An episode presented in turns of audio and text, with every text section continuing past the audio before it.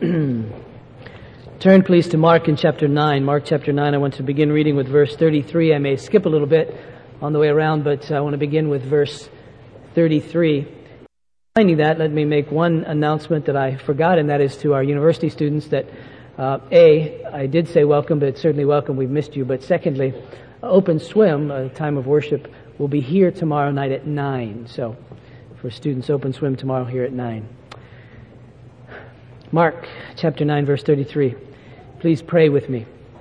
Father in heaven, uh, now we come to this which is your word and pray that you would in fact remove all of our dullness and darkness that might uh, reside within us because of sin and Father that you would expel that by way of your light and that this light would burn uh, deep within us that we would really hear, really hear and desire with our whole hearts to follow after Christ.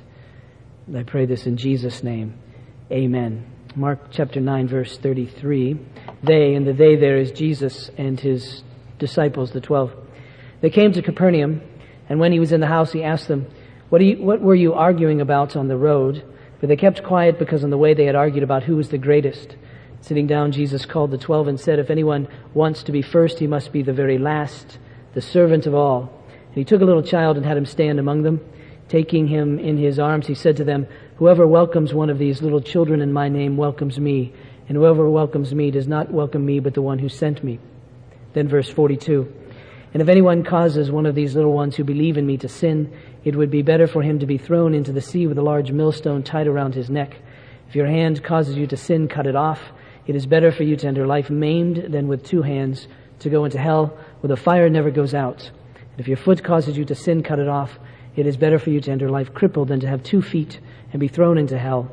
And if your eye causes you to sin, pluck it out. For it is better for you to enter the kingdom of God with one eye than to have two eyes and be thrown into hell where their fire, where their worm does not die and the fire is not quenched. Everyone will be salted with fire. Salt is good, but if it loses its saltiness, how can you make it salty again? Have salt in yourselves and be at peace with each other. Now, we've been in this passage for a, a little while. Those of you returning from being away in the summer, I suppose, may not find it surprising that we're still in the Gospel of Mark. It's only been since October. And so we're moving as quickly as I think we can, but I think that this particular passage is a significant one, not necessarily more significant than other passages of Scripture. We must be careful that we don't make one passage more significant than the other, and thus have a Bible within the Bible. That is, have certain key verses and favorite verses that we like and we refer to all the time, uh, and then skip all the others. And that gives us a rather truncated uh, Christian life if we're not considering thinking through uh, living out the whole of Scripture. But there are some passages that seem more comprehensive than others. That is to say, they seem to include in them uh, a bigger glimpse greater instruction of the whole of the Christian life. And, and I think, I pray I'm following God here, um, I think this is one of them. Because in this particular passage, we're seeing a very, very deep theme in the Christian life. And it begins over in verse 33, which is why I read that again. Uh, to set this up because it's, it's there that the disciples of Jesus are arguing amongst themselves about which among them is the greatest. And Jesus comes to them and says, if you want to be great, if you want to be great, then you must be last. You must be the least of all in the sense that you must be the servant of all. That's what it really means to be great. Because you see, what Jesus is calling these particular 12 to, and us as well, is calling them to be disciples, to follow Him.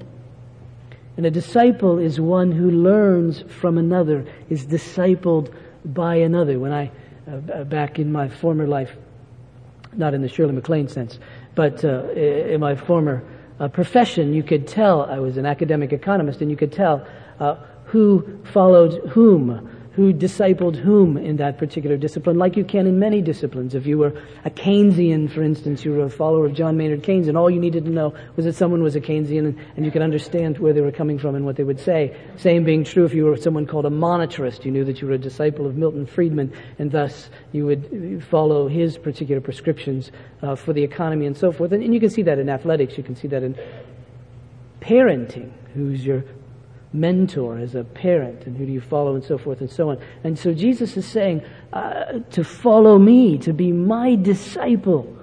If you want to be like me, because you see, Jesus was the servant.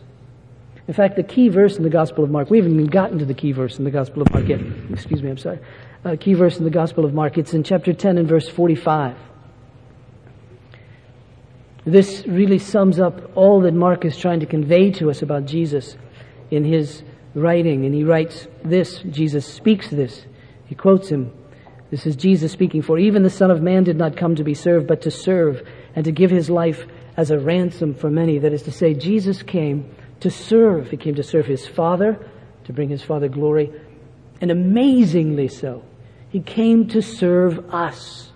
He came to do for us that which we could not do for ourselves. He came amazingly to express his love through becoming a servant, the servant. We, we saw this in John chapter 13 a couple of weeks ago when we had the picture of Jesus on the night that he was betrayed, that meal we call the Last Supper, and we saw Jesus humble himself, that is, disrobe literally, disrobe the outer garments that gave him some, some physical dignity, if you will, disrobe down to the point of his undergarments, so that if you had walked in at that moment in time and didn't know who everybody was and didn't know what was going on, you would have looked and said, Who's the slave?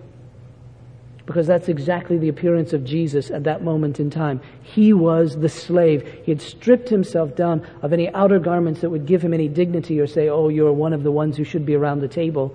And he stripped himself down to be the slave, and then he did what a slave does, which is to wash their feet. And then, of course, the servanthood of Jesus, Jesus servingness, if we could create a word like that. Jesus serving them and serving us happened most dramatically, most supremely on the cross. He became, at that point, the servant of all. My call to worship this Sunday is one I probably use a half a dozen times a year because it speaks so clearly of Jesus. It's in Philippians in chapter 2. And it says about Jesus, who being in the very nature God, did not regard equality with God something to be grasped. That is to say, Jesus, the eternal Son of God, could have at any moment in time grasped a hold of that which was rightly true of him, that which was rightly his, honor and glory. But to become a servant, he humbled himself and he gave up that grasp to glory. Celebrities. I don't know what it's like to be a celebrity, but celebrities say that they don't like always being noticed when they're in public, so sometimes they wear disguises. I don't really believe them. I think they like being noticed in public, especially at some points in time. I mean, could you imagine you're having a bad day, everything seems to be going against you, and you're Michael Jordan, so you go to the mall.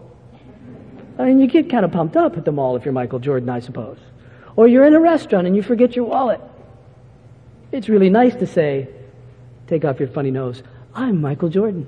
Uh, people will help you. People will know you at that point in time. But we have to understand that when Jesus, the very Son of God, was on earth, he could have at any moment in time said to anybody, hey, stop and give me 20 praises. Worship me. Glorify me. Because I'm the very Son of God. But people walked by Jesus as if he was simply another guy. That was it. Isaiah said there wasn't anything about him that would draw attention physically to him. He didn't grasp the glory that was his, his, but he humbled himself. And Paul goes on to say, but he made himself nothing taking the very nature of a servant, being made in human likeness, and being found in appearance as a man, he humbled himself and became obedient to death, even death on a cross. That is to say, it's humbling enough for God to become limited in the sense of a human nature also. Divine nature, human nature. But then not only did he humble himself as a man, he didn't come as an honored man. He didn't come as a prestigious man even. Even though he was God that is supreme, he emptied himself to the degree of his glory that he became on the bottom of men, of created humanity. And he humbled himself even unto death, death on a cross, which was the worst kind of death. It was the most embarrassing kind of death. It was not only difficult physically, but it was difficult, it was embarrassing socially, that it hurt in every kind of way. And so that Jesus was derided as this man on the cross. And so his humility, he was an utter servant to serve, he sacrificed. He sacrificed his own dignity, he sacrificed his own glory, he sacrificed his own life. And so Jesus says to these disciples, if you want to be the greatest in the kingdom, then you must become the last, the servant of all. That is to say, you must become like me. And see, when Jesus served, he served as one who did humble himself. He made himself lower than even everyone else. And not only that, but he served the least of us. That is to say, he served those who were his very enemies. He served those who had rejected him. When he went to the cross, no one seemingly was embracing him, was for him, was standing up for him. He had been rejected by even those closest to him. And so when Jesus went to the cross, he humbled himself and served even those who were against him, even those who were his enemies, what he refers to as the ungodly, those who had rejected him. And he served them, and he served the least of them out of love, that is to say, even still with joy. The Bible says it was with the joy that was set before Jesus that he endured the cross and scorned its shame. So he did it in love. It wasn't simply cold hard serving duty, it was love cold hard serving duty you can do without joy, but you can't love without joy. And he received joy in the midst of all of this service. And so he calls us to emulate him. He calls us to be his disciples. He calls us to learn from him. He calls us to follow him. Because you see, being his disciple is the guts of the gospel. When Jesus sends out his disciples, he gives them instructions, and many of you have memorized this. It's in Matthew chapter 28, verse 18. Notice what Jesus says. He says, All authority in heaven and on earth has been given to me. Therefore, go and make disciples of all nations, baptizing them in the name of the Father and of the Son and the Holy Spirit, and teaching them to obey everything I've commanded you. And he says, And surely I am with you always, even to the end of the age. So Jesus is saying the gospel's job through you, what the gospel does is make disciples of me. It makes followers of me. And so if you wanted to get a progress report on the early church from these apostles of Jesus, you could simply have a line that says, disciples. That is to say, how many? Are any new ones being made? And are they maturing? You could have classified them as those who are saved or those who believe. But in the words of Jesus at this point, it's disciples. He's making disciples. He's saying, I want you to baptize them, that is, identify them with me. I want you to baptize them in the name of the Father, Son, and Holy Spirit. That as I want them to be identified with the Father, who saves, who chooses, who elects, who chooses those who will be saved. I want you to identify them with the Son that is the one who saves them. And I want you to identify them with the Holy Spirit that is the very one who applies this work of salvation in their life. Baptizing them in the name of the Father, Son, and Holy Spirit. And I want you to teach them to obey everything that I've commanded. Why? because I want them to be my disciples. I want them to follow me, no one else. I want them to follow me. I want them to obey everything that I've commanded. I want people to look at them and say, they belong to Jesus. They are Jesus' disciples because of how they live, what they believe, how they act, how they speak, how they treat each other, and all of that. A couple of weeks ago, I made mention of the fact the Bible says that we are predestined by God to be conformed to the likeness of His Son. That is our destination as believers, is that God is working in such a way is to conform us to the likeness of Jesus. He'll never make us divine, we can never be divine, but to conform us to the perfect character of Christ, the perfect human nature of Jesus. That's what He's doing in us. He's conforming us to the likeness of Jesus. Therefore, if you don't like Jesus, you don't want to be a Christian. That is to say, if you don't like the fact that he's kind and he's compassionate and he's forgiving and he's gentle and he's humble and he serves, then you don't want to be a Christian because Christians are those that God is at work in to make them like that, to make them like Jesus. And so if you like Jesus, if you love Jesus, then be a Christian. Trust Him. Follow Him. And know that your destination is to be like him. And a day will come, the scripture says, that we will see him and we will be like he is, be as he is, pure. That's our destiny. So Jesus says, I want you to, to serve me, and this is no light matter. This is a very significant matter. So significant, in fact, he says, that when you serve others in my name, you serve others so that I'm glorified, so that I get the credit. You serve others, you humble yourself, you serve others, then it's like welcoming God himself. And not only that, he says it's so significant that if you cause one of these ones I love to stumble, to sin, you'd be in better shape if I tied a millstone around your neck and threw you into the sea. That would be a better option. And frankly, having a millstone tied around your neck and thrown into the sea is not good. That's not a good option. That's not something that you would aspire to. He says, that's better than causing one of these little ones to stumble. In fact, he says, I want you to be so sensitive to these matters, so concerned about these things, that if there's anything in your own life that causes you to sin, I want you to get rid of it even if that thing is of such value to you as your own foot or your hand or your eye. And again, obviously, Jesus is speaking figuratively there. Don't come back next week, some self imposed amputation.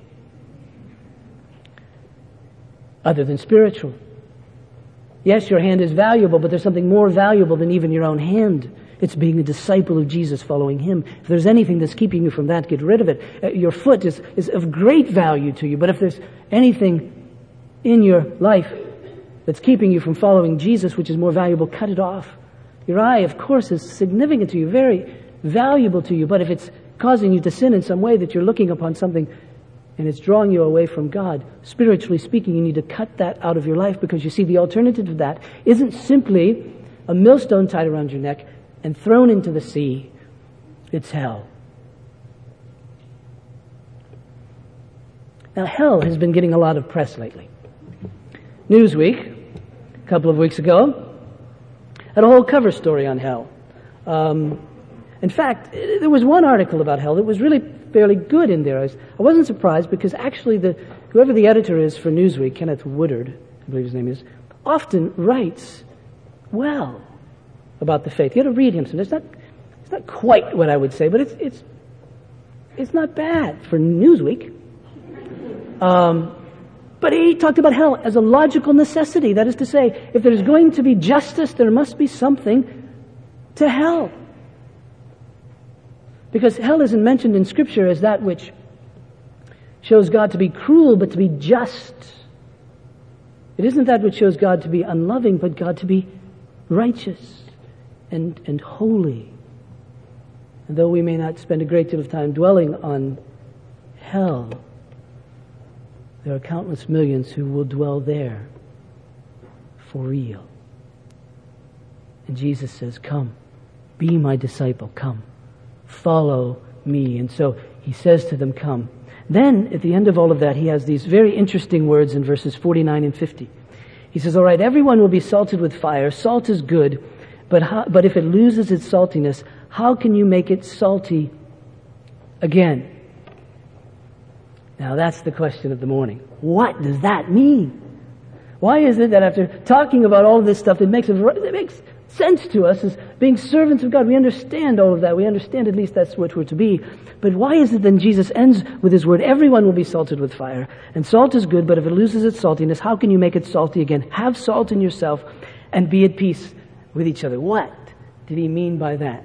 So how shall we approach it? Well, first, humbly, because if you read anything in the history of the interpretation of this passage on this, everyone says this is a very difficult saying to figure out what it is that Jesus meant. So we're going to take this very humbly. A wiser pastor would probably skip it. But I always think if I can get 10% of what Jesus might mean by something, that's probably better than 99% about what anybody else could mean by something. So as long as we don't err, as long as we don't say something that's heretical and false, if we can just grab a hold of a bit of this, it has to be a blessing to us. Now think with me. We've got about, just only about an hour left. Um, think with me. think with me about this. Notice, Jesus has been speaking about fire, and then in verse 50, he speaks about salt. So he's transitioning, if you will, for this idea of fire down to this idea of salt. First is that the fire of hell is bad. It destroys eternally. You, you want to stay away from that, okay? So his first uh, reference to fire is that it's bad. It destroys. It's punishment. It's hell. And then he moves down at the end of verse 50 and he's talking about salt, which is good. We're to have this salt in ourselves. And then there's this transition verse, this bridge between the two, which is verse 49, where he says that everyone will be salted with fire. So, we go from fire to salt and fire to salt.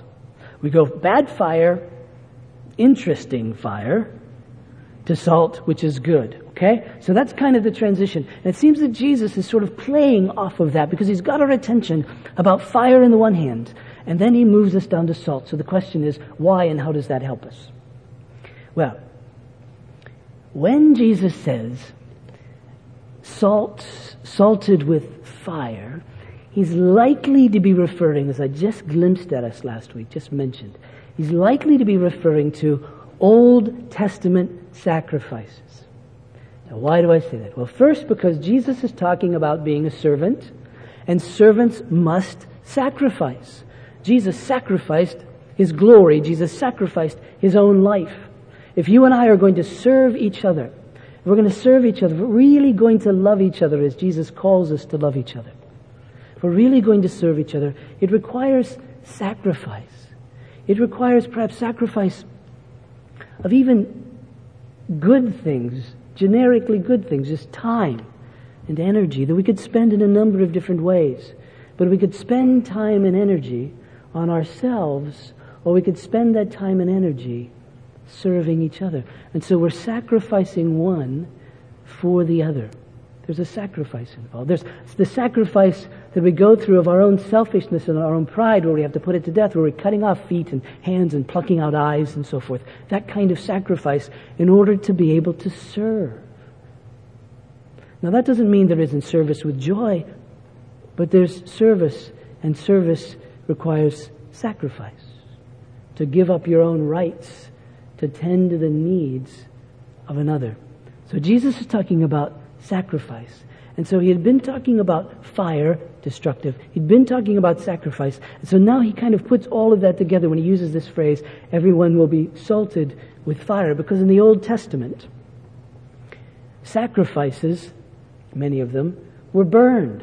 There was a fire, an altar. If you went to church in the Old Testament and you went to the temple, uh, there wouldn't be a pulpit. There would be an altar that you would see first. There would be a brazen altar, with fire in it to burn sacrifices. There's a sacrifice of burning. And you know what you did with every sacrifice, whether it was a burnt sacrifice or not a burnt sacrifice? You seasoned it with salt. Salt went on every sacrifice according to Leviticus chapter 2 verse 13. So if you're a priest and someone brought you some grain, you would pour salt on it and offer it to the Lord. If someone brought you a, a, um, a, a beef, brought you uh, some meat, you would pour salt on it and you would sacrifice it, burn it up to the Lord. Why salt? Well, salt, they tell us, is indestructible, essentially. And so that in the midst of even this sacrifice, salt still remains salt. And salt, having this sense of permanence about it, gave rise to an expression that's even used by God in the Old Testament when he talks to his people and he says, I have made a covenant of salt with you. Now, why would he say that? He would say that because he says, My promises to you, my covenant with you, my relationship with you is permanent. It can't be dissolved. So it's a covenant of salt. It's necessary for you and no one can break it. And so he says, Now, salted with fire. It means, yes, there is a fire, but that fire comes from God. And that fire is, in essence, that salty fire. And in the midst of that salty fire that comes from God is God's promise who says, I am with you, and this work of mine in you shall be permanent. Because we also know that salt keeps meat, for instance, from decaying. It preserves and he says, My covenant with you will last, and I will through it preserve you. I will keep you. So he says, by the way, I know he's talking about fire, but let me tell you something else. That everyone will be salted with fire. That there is a fire, there is that comes from God. And that fire that comes from God to his very own, he salts us with because of relationship with him. Because you see, salt, because fire not only destroys, but fire also purifies. Turn to 1 Peter in chapter 1. 1 Peter in chapter 1 in verse 6.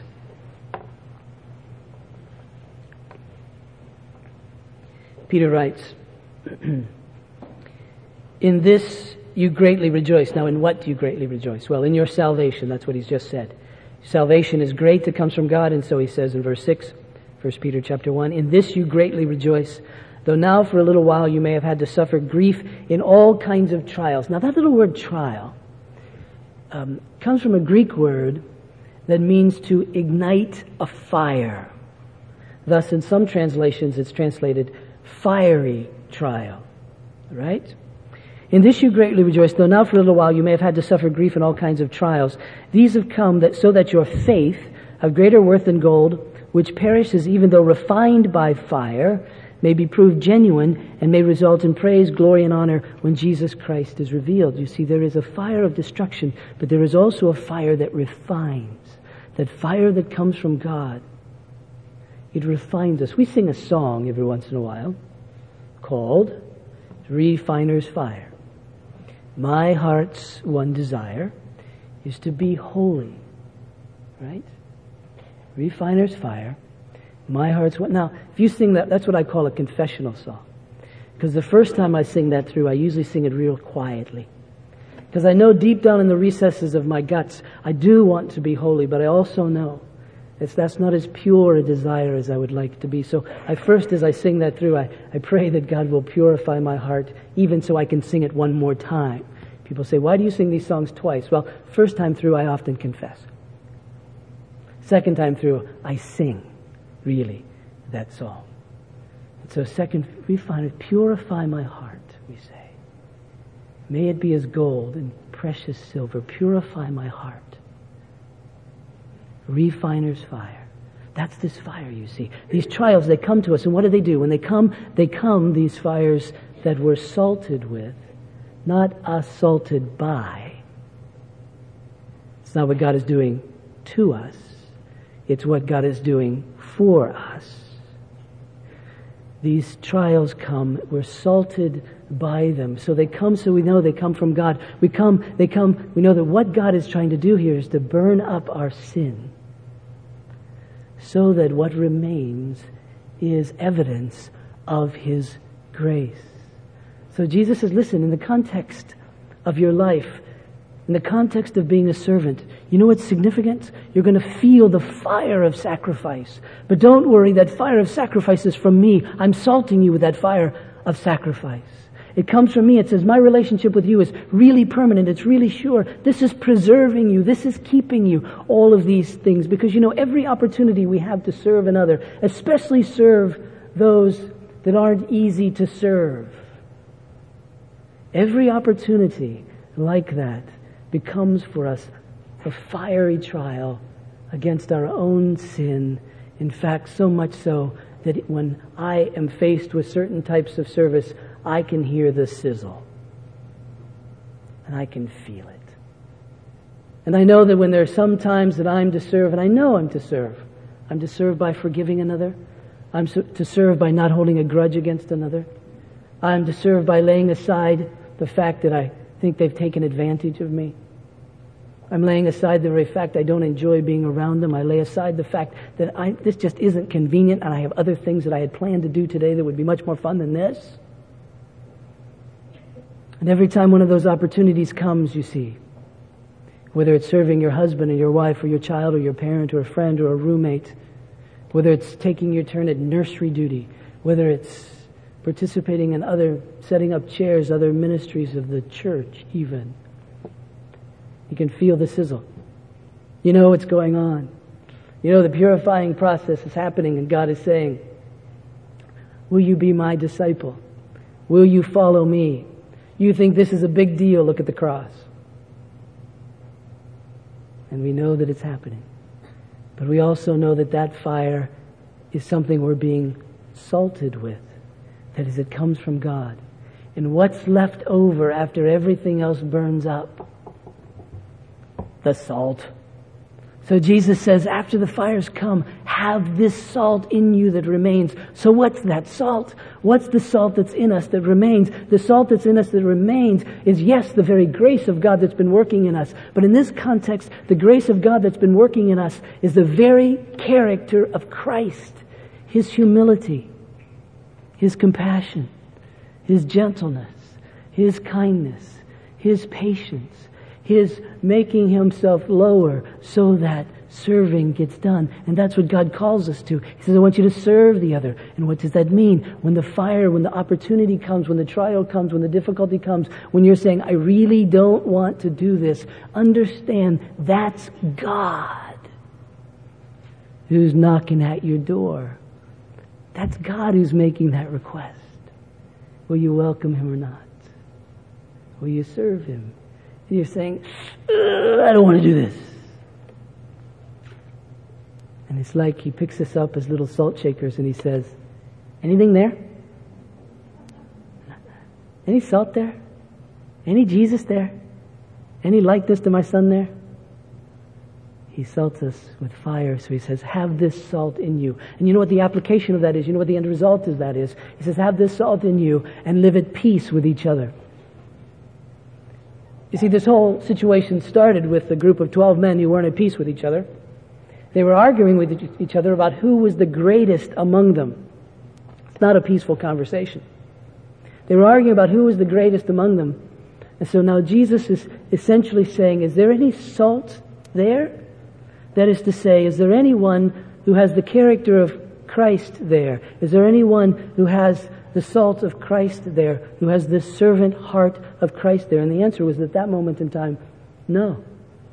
They all wanted to be the greatest, that is to say, to be elevated above the other. And he says, if you want to be great, become last and serve all. And requests will come, trials will come, difficulties will come. And he says, what I want you to do is I want you to cut off your hand if that keeps you from loving your brother. I want you to cut off your foot if that keeps you from loving your brother. I want you to pluck out your eye if that keeps you from loving your brother. Because what's really important here is that through that fiery trial, through that difficult decision, through that opportunity to serve, you end up being servants of others. And please understand when Jesus uses the word fire, that's a real word. Don't expect this to be easy. Don't expect not to feel the burning in your soul when you want to be selfish and not serve. But don't stop there and say, well, I feel this feeling, I better not do it. No. Put it to death. To step out and serve. See, if Jesus were here, he wouldn't ask, where's the money? Show me the money. He would say, show me the salt.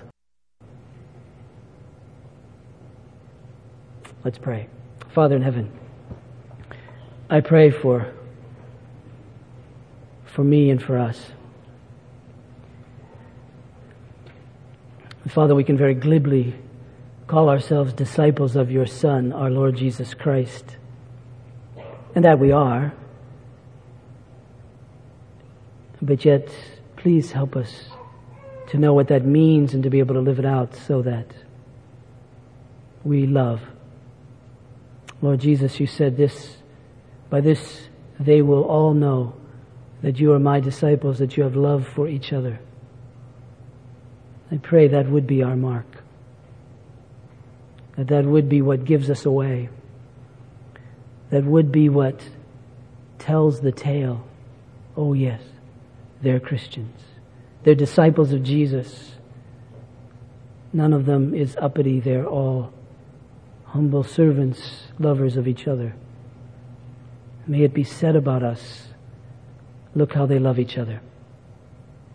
So, Father, I would pray that as you salt us with fire, that we have that salt within us, that very grace that shows that we are yours and yours alone.